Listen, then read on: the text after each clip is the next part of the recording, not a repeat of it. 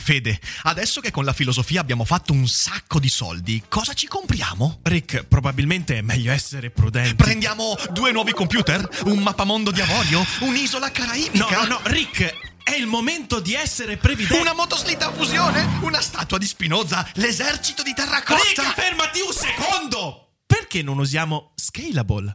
Scalable è l'app perfetta per chi vuol conoscere il mondo degli investimenti. Attenzione, investimenti pensati col cervello, non scelte di pancia. Scalable ti mette a disposizione gli strumenti essenziali per costruire una cultura del risparmio, ETF, piani di accumulo, accantonamenti a lungo termine per pensare oggi a quel che potrai fare domani. Scalable è un servizio sicuro e regolamentato con oltre 600.000 clienti e che ti aiuta a comprendere come funziona la finanza usando la testa. E sai qual è il bello? Con Scalable puoi iniziare a investire con solo un euro. Trovi tutti i dettagli in descrizione. Quindi, niente motoslitta fusione? Tra qualche anno, Rick, quando Scalable ci avrà aiutato a far crescere i nostri risparmi.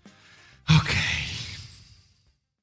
Non ti frenare nemmeno troppo, ma lasciati guidare dalla discrezione, adatta all'azione alla parola e la parola all'azione, con questa speciale avvertenza di non scavalcare la moderazione della natura, perché qualsiasi cosa esagerata si allontana dallo scopo del teatro, che era ed è dalle origini ai giorni nostri di reggere, per così dire, lo specchio della natura, di mostrare alla virtù le sue vere sembianze, all'ingiuria la sua immagine e all'età e al corpo del tempo la loro sagoma e impronta. Ciò che appare troppo caricato o affievolito può far ridere agli ignoranti, ma non può che dispiacere agli intenditori, il cui giudizio deve avere più peso per voi di un intero teatro di quegli altri.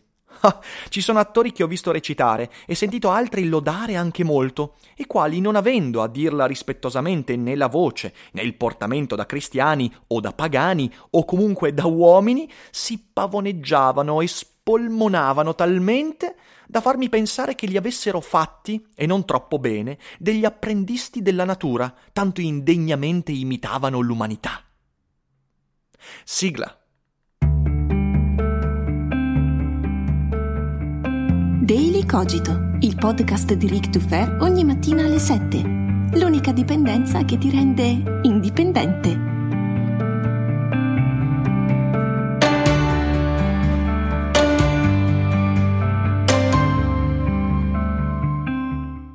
Ciao a tutti e benvenuti alla prima puntata della Shakespeare Week, questa settimana tematica dedicata a Guglielmone Shakespeare, che si può anche pronunciare scrolla la lanza, mi dicono, perché Shakespeare significa scrollare la tua lancia che può avere molti significati, ma noi non facciamo i maliziosi. Io sono sempre Eric Dufer e questo è Daily Cogito, quindi benvenuti, non vedevo l'ora, non vedevo l'ora di parlarvi di Shakespeare e quest'oggi ho aperto la puntata con una lettura dall'Amleto, perché dall'Amleto dobbiamo partire, non perché sia l'opera più famosa, la più importante, no, non perché sia la più significativa, ma perché presenta l'argomento centrale, secondo me, di tutta l'opera shakespeariana.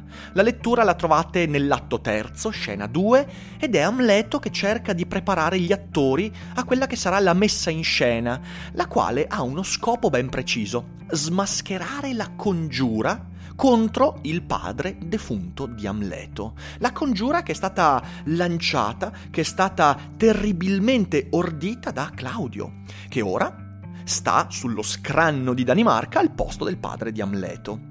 E attraverso il teatro Amleto cerca di smascherare. Sembra una scelta una scelta particolare, una scelta quasi quasi incomprensibile perché voglio dire, per provare una congiura, per condannare i traditori ci sono i, i, tribunali, ci sono i giudici, ci sono gli avvocati e invece no, il teatro. Ma come mai? Beh, direte voi, forse per deformazione professionale? Eh, certamente, Shakespeare è un autore di teatro, quindi vede nel teatro il vero potere della storia, ma soprattutto perché Shakespeare è un autore che ci dice una cosa importante, che il vero potere delle storie è proprio quello di sovvertire la realtà, ma non sovvertirla per creare un'altra fantasia, no, il suo potere è quello di smascherare le fantasie, smascherare tutto ciò che è la finzione attraverso la finzione.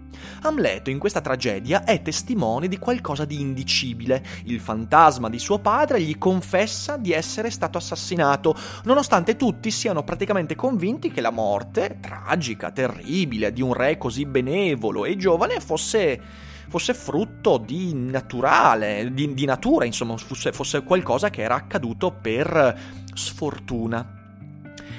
E quando Amleto viene a conoscenza di ciò si trova in un dilemma. Lui come fa a provare? Come fa a dire, come fa a portare di fronte alla corte gli indizi e le prove concrete di questa idea? Ecco allora che per Amleto il teatro diventa l'unico mezzo, l'unico mezzo che per- permette attraverso la rappresentazione di sovvertire la finzione e di svelare in questo modo la realtà. Il teatro è uno specchio, questa cosa quante volte l'abbiamo sentita? La dice Artaud nel suo bellissimo testo sul teatro, il suo doppio, lo dice Carmelo Bene che il teatro serve a smascherare a, a, a, far fuoriuscire. L'ho detto anch'io qualche tempo fa, quando ho affermato che fare teatro significa trovare la parte più antica, ancestrale e autentica di sé. Quindi quando tu indossi una maschera, in realtà non ti stai fingendo, non stai dissimulandoti, ma ti stai realmente mostrando. Ecco che nell'Amleto viene proprio proposta questa idea, che è l'idea centrale di tutte le opere shakespeariane, ed è per questo che volevo iniziare da qui. Il teatro serve, attraverso la rappresentazione, a disvelare. Dobbiamo fare una grande digressione perché la Shakespeare Week, come un po' la Spinoza Week, la Nietzsche Woche, ha uno scopo preciso, cioè chiederci cosa Shakespeare può darci per la nostra vita, per il nostro mondo contemporaneo. E questa digressione toccherà due autori che, sicur- che sicuramente conoscete bene, Philip K. Dick e Quentin Tarantino. Autori che hanno parlato moltissimo del potere delle storie, ma che, come vedremo, ci propongono due visioni diverse di ciò che le storie raccontate, di ciò che la finzione può fare al mondo. Da un lato abbiamo un autore di letteratura, Philip K. Dick, che però ha indirettamente prodotto anche molto cinema, Blade Runner, ehm, Atto di Forza, Minority Report e più recentemente la serie televisiva The Man in the High Castle, che è ispirata al suo bellissimo romanzo La svastica sul sole. E ci arriviamo. Dall'altra parte abbiamo un cineasta, un autore cinematografico come Quentin Tarantino, eh, è appena uscito nelle sale il suo C'era una volta ad Hollywood e parleremo di questo, anche di questo. E questi due autori ci mostrano eh, due visioni diverse di qual è il potere delle storie. E qual è questa visione? Beh, partiamo da Tarantino. Tarantino, eh, attraverso la sua cinematografia, ci dice che fondamentalmente le storie hanno il potere di tributare alla realtà un significato ulteriore. Cosa significa questo? Beh, prendiamo tre film di Tarantino, la cosiddetta, la cosiddetta, scusatemi, trilogia della revisione storica, Bastardi senza gloria, Django Unchained e C'era una volta ad Hollywood. Perché questi tre film, ecco, piccolo spoiler ovviamente, ma eh, mi perdonerete, perché questi tre film si chiamano trilogia della revisione storica? Beh, perché in tutti e tre i film c'è un finale eh, beh, intanto c'è una storia che non, eh, non, si adegua alla storia così come è avvenuta, sono tutte storie di fantasia, però inserite in un contesto storico reale. In Bastardi senza gloria si racconta la vicenda di Aldo Reine e della sua squadra che imperversano eh, nella Germania nazista ammazzando nazionalsocialisti e poi arrivando ad assassinare Hitler e a distruggere tutto l'alto comando nazista all'interno di un cinema con un incendio che, che fa secchi tutti. Django Unchained è una revisione di come sono andate le cose nell'epoca dello schiavismo americano, quindi di metà Ottocento, ed è un sovvertimento non solo della storia di Django in sé per sé, ma anche della storia dei personaggi che stanno intorno a, questo, um, a, questa, a questa, figura che è diventata epica con il film di, con il film di Tarantino, e, e quindi c'è un rovesciamento della storia. E poi c'era una volta da Hollywood che, questo è lo spoiler più grave perché voglio dire è uscito da meno di un mese, però racconta la storia dell'assassinio di Sharon Tate e dei suoi ospiti eh, da parte della, dello squadrone della morte capitanato da Charles Manson in questo film viene sovvertito completamente il finale, perché Sharon Tate sopravvive, perché muoiono invece i facenti parte dello squadrone della morte e via dicendo. Quindi sono, è la trilogia della revisione storica. E noi analizziamo quello che Tarantino ci mostra e dobbiamo eh, individuare tre idee fondamentalmente. Primo, la storia è un tributo a ciò che sarebbe potuto essere, cioè a ciò che poteva accadere ma che non è accaduto. Cioè Tarantino racconta un passato alternativo. Non è una ucronia come vedremo invece essere quella di Philip K. Dick. Noi da spettatori siamo di fronte a un tributo di ciò che è un universo alternativo, che però è un universo alternativo su cui non abbiamo potere. Perciò, ed è il secondo punto fondamentale, Tarantino ci dice che per quanto la storia possa sovvertire, attraverso il cinema, ciò che è realmente accaduto, beh, la storia rimane una forma di impotenza. E qual è quell'impotenza? Beh, è l'impotenza della favola. Quando noi vediamo il finale di C'era una volta ad Hollywood, siamo letteralmente spettatori. È come se fossimo, so, fossimo, dei viaggiatori di dimensioni parallele e del tempo che stanno guardando qualcosa su cui non abbiamo alcun potere. Ed è esattamente ciò che fa la favola. La favola ci racconta una storia antica su cui non abbiamo potere, dalla quale al massimo possiamo trarre qualche insegnamento. Perciò il valore del sovvertimento tarantiniano è un valore di tipo morale. Il sovvertimento, infatti, che ci racconta Quentin Tarantino non può nulla nel contemporaneo, non può darci strumenti per sovvertire noi la storia perché siamo letteralmente spettatori. Di fronte al cinema di Tarantino tu non puoi nulla, puoi acquisire un valore morale, come per esempio in Bastardi senza gloria i nazisti sono tutti dei pezzi di merda e dovrebbero morire male, che è una bella morale in effetti, e così dicendo insomma di tutto quello che ci viene mostrato. Però la storia è un tributo ed è molto più simile alla favola e in effetti poi non è un caso che il film, l'ultimo, si intitoli Once Upon a Time in Hollywood facendoci soprattutto presagire proprio questo, il fatto che ci viene raccontata una favola. E, e Sharon Tate è evidentemente la principessa della favola, che alla fine sopravvive, a differenza che nella realtà, purtroppo. Ecco allora che abbiamo dall'altra parte Filippone K. Dick autore che sapete io quanto amo e adoro. Se volete in descrizione vi metto anche il link della live che feci sulla sua opera, ormai penso circa tre anni fa, è passato un po' di tempo, sarebbe anche ora di rispolverarla. Ehm, ecco, lui ci dà un'immagine totalmente diversa del potere delle storie. E per parlarvi di questo dobbiamo prendere uno dei suoi romanzi, La svastica sul sole, o ancora meglio, mi perdonerà Philip, ma prendiamo, visto che si parla con Tarantino di cinema, prendiamo The Man in the High Castle, che è la serie tv che è eh, ispirata alla svastica sul sole, è molto diversa, ecco qui vorrei dirlo, è ispirata perché, per esempio, che cosa racconta la svastica sul sole? Beh, racconta una ucronia. La ucronia è una storia in cui eh, si immagina un presente alternativo. Ok? E in questo caso, come vedremo, non si tratta di un presente per Philip K. Dick o per noi, perché comunque è un romanzo ambientato negli anni 60, ma è un romanzo ambientato in una realtà parallela nella quale la seconda guerra mondiale è stata vinta dalle potenze dell'asse, ovvero Germania e Giappone, neanche menzionata l'Italia, è una cosa interessante, quindi ciao, ciao Benito, comunque anche se avesse vinto l'asse ti avrebbero dimenticato tutti. Dicevo, la svastica sul sole ci racconta una ucronia in cui il mondo è dominato da Germania, soprattutto, e Giappone, in cui gli Stati Uniti, avendo perso, sono stati suddivisi in tre zone, la zona giapponese che è quella che dà sul Pacifico, la zona tedesca che è quella che, sa- che dà sull'Atlantico e poi la zona neutrale, quella centrale che è una sorta di Far West, una no man's land ehm, priva di qualsiasi si legge.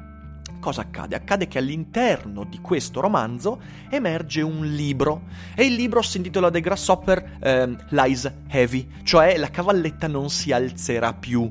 Traduzione un po' stantia, però quella è la traduzione italiana. Ehm, e questo romanzo cosa racconta? All'interno della ucronia racconta una ucronia, perché l'autore del romanzo racconta la storia così come la conosciamo noi, cioè la storia di un mondo in cui la seconda guerra mondiale è stata vinta dalle potenze alleate, quindi da Stati Uniti, Inghilterra, Francia e dai nemici di eh, Adolfino and Company. Ed è incredibile questa. mm, Questa è un'idea geniale di Dick. All'interno dell'ucronia inserire una ucronia che all'interno di quella storia fa accorgere ai personaggi che vivono nella ucronia del fatto che la loro realtà è solo una delle realtà possibili e che c'è una realtà assolutamente diversa. Ecco, The Man in the High Castle, che è una serie con dei difetti, eh, che però sto riguardando proprio in questo periodo e sto anche apprezzando molto, trasforma, per motivi anche di ritmo e di storia, il libro La cavalletta non si alzerà più in, ehm, in un film, anzi in una serie di film. Film che, come dei cinegiornali, mostrano quella realtà alternativa, cioè mostrano la sconfitta del nazismo, mostrano il dominio degli Stati Uniti, mostrano una società come quella che conosciamo e i personaggi all'interno di questa serie devono recuperare queste pellicole che ad Hitler stanno così tanto a cuore. Guardatela la serie perché merita veramente. Però, però, detto tutto questo, capite che c'è della genialità nel produrre una ucronia nella quale c'è un'ucronia. Io credo che sia veramente una delle idee letterariamente più geniali e feconde del Novecento. Dick ci dà tre idee contrarie rispetto a quelle proposte da Quentin Tarantino. Primo, la storia in realtà è strumento di disvelamento. Cioè raccontare una storia all'interno della svastica sul sole significa significa mostrare ai personaggi all'interno di quella ucronia che c'è una realtà alternativa. La storia della cavalletta non si alzerà più non è una storia di fronte a cui puoi essere così passivo perché ti mostra qualcosa di concreto, ti racconta un mondo che in realtà non è il mondo che poteva essere, è il mondo che è mentre il tuo mondo va avanti. E quindi, di fatto, il libro o il film della svastica sul sole riveste in quella realtà la stessa funzione che la rappresentazione di Amleto riveste nei confronti della corte di Danimarca, ma non corriamo troppo e ci arriviamo. La seconda idea è che le storie che raccontiamo sono non un tributo e non una forma di impotenza, non una favola, ma un potere attivo sul mondo. Attraverso le storie tu sveli qualcosa che c'è e che attualmente non può essere visto. E ciò che avviene nella svastica sul sole è proprio questo. Delle persone all'interno di quella realtà si accorgono che quella realtà è una finzione. È una finzione che potrebbe essere considerata cognitiva, potrebbe essere tutto un complotto, tutto... È comunque una finzione, una rappresentazione e attraverso una rappresentazione letteraria, cioè The Grasshopper ne- eh, Lies Heavy, eh, tutti si accorgeranno del fatto che c'è qualcosa che va oltre. E questo è il potere attivo sul mondo, cioè ciò che ci permette di trasformare la storia in azione politica. Di nuovo, non siamo di fronte a una favola che ci dà una morale, siamo di fronte a una storia che è un potere attivo che ci spinge ad agire politicamente. E infatti la resistenza di The Man in the High Castle è tutta volta a recuperare questi film, perché questi film sono carburante per rovesciare il regime. La terza idea è che le storie possono rovesciare il mondo contemporaneo. Perché il mondo contemporaneo, secondo Dick, è fatto di rappresentazioni, di finzioni. E quindi, nella ucronia, gli spettatori non sono più spettatori passivi. E ricordatevi che non sono gli spettatori del film di Tarantino, ma sono gli spettatori, nel caso della serie, dei film di The Man in the High Castle, dei film della cavalletta non si alzerà più. E queste persone sono coinvolte in prima istanza come contemporanei e di fronte a quei film devono agire. Tu non puoi più stare con le mani in mano, al punto che nella serie un nazista che vede questi film deve per forza agire in controtendenza rispetto a ciò che gli è stato insegnato e imposto. E questa è una grande idea ed è un modo fantastico con, cui nella serie traducono il concetto di Dick. E quindi io faccio un elogio a questa serie che pur avendo dei difetti però è veramente coraggiosa da questo punto di vista. Capite che c'è proprio una spaccatura. Da un lato abbiamo Tarantino, Tarantino ci dice che raccontare storie serve per tributare un significato ulteriore a ciò che è avvenuto, forse addirittura per sognare quello che poteva essere e per raccontare una favola che ha una morale. In Philip K. Dick, nella svastica sul sole, e non solo in quello in realtà in tutti i romanzi di Dick, la storia è un oracolo. E non è un caso che all'interno della svastica sul sole uno dei personaggi utilizzi Li Ching per capire meglio quello che c'è nel mondo. Un giorno qui su Daily Cogito vi parlerò del Li Ching, di tutto quello che ne concorre, insomma è molto interessante. Però Li Ching è un oracolo e guarda caso i film nella serie o il libro eh, La cavalletta non si alzerà più sono un oracolo nel senso che entrare in contatto con quello che l'oracolo ti racconta ti fa cambiare il modo di agire nei confronti del mondo. Shakespeare, da questo punto di vista, è un precursore di Dick e non di Tarantino. Sta dalla parte di chi è convinto che le storie siano oracoli, non favole, non tributi, non morali. Il teatro, nell'Amleto, serve a disvelare ciò che c'è ma non è visto. L'Amleto ci invita ad ascoltare i nostri fantasmi, che sono sempre inaccettabili, sono quelle idee malsane molto spesso che contraddicono il senso comune, la pace sociale, contraddicono ciò che magari ci converrebbe pure perché magari ad Amleto conveniva starsene zitto in realtà. Beh, se sappiamo come finisce l'Amleto, sicuramente dobbiamo ammettere che ad Amleto sarebbe convenuto dire «Ah, mio padre, mio padre non mi ha veramente parlato, mio padre era un fantasma, ho bevuto troppo». Certo era conveniente, ma ci invita ad ascoltare i nostri inaccettabili, fastidiosi fantasmi, ci invita a dare loro non solo ascolto, ma dare loro credibilità e da quella credibilità creare la giusta rappresentazione per per sollevare il tappeto e mostrare che c'è del marcio in Danimarca, o c'è del marcio in Danimarcia, come volete. L'Amleto è una storia straordinaria perché ci dice che la rivoluzione è questione di trovare le parole giuste. Ed è questa la funzione delle storie, svelare ciò che c'è, ma ciò che nessuno ancora vede o ciò che nessuno ha il coraggio di vedere. La rappresentazione teatrale dell'Amleto diventa il grimaldello che scardina quella persiana pesante della finzione, delle menzogne di Claudio, della madre, della corte, per far emergere la verità, cioè che il re è stato assassinato. Quella verità è inaccettabile e tutti ne pagheranno le conseguenze, ma Amleto ci dice che quando tu vedi il film eh, The Grasshopper Never eh, Lies Heavy, ovvero la cavalletta non si alzerà più, tu non puoi startene con le mani in mano, devi fare qualcosa, devi agire e non devi fare come Tarantino, cioè tributare un valore in più al passato per uh, come se fosse un esercizio di stile e lo dico con la massima stima. A me i film di Tarantino piacciono, quasi tutti. Però ci dice che tu devi raccontare storie per cambiare il mondo, che è la cosa più difficile del mondo e che forse quando lo farai tutti quanti ti guarderanno storto perché nessuno vuol sentirsi dire che c'è del marcio in questo mondo. Questa è la prima puntata della Shakespeare Week. Spero sia stata utile, spero siano stati spunti interessanti. Voi con un commento potete dirmi cosa ne pensate. E ovviamente domani affronteremo un'altra opera con altri spunti e ponendoci di nuovo questa domanda, ma perché leggere Shakespeare oggi? Cosa mi dà per la vita? Beh, leggere Shakespeare oggi significa, se seguiamo quello che abbiamo detto in questa puntata, sovvertire il mondo così come lo conosciamo e accorgerci di ciò che nessuno magari riesce a vedere, che è una cosa interessante, importante da fare, che invito tutti quanti a compiere per quanto possibile. Io vi auguro un buon lunedì, buon inizio di settimana, noi ci risentiamo domani e ovviamente non dimenticate che non è tutto noia ciò che pensa.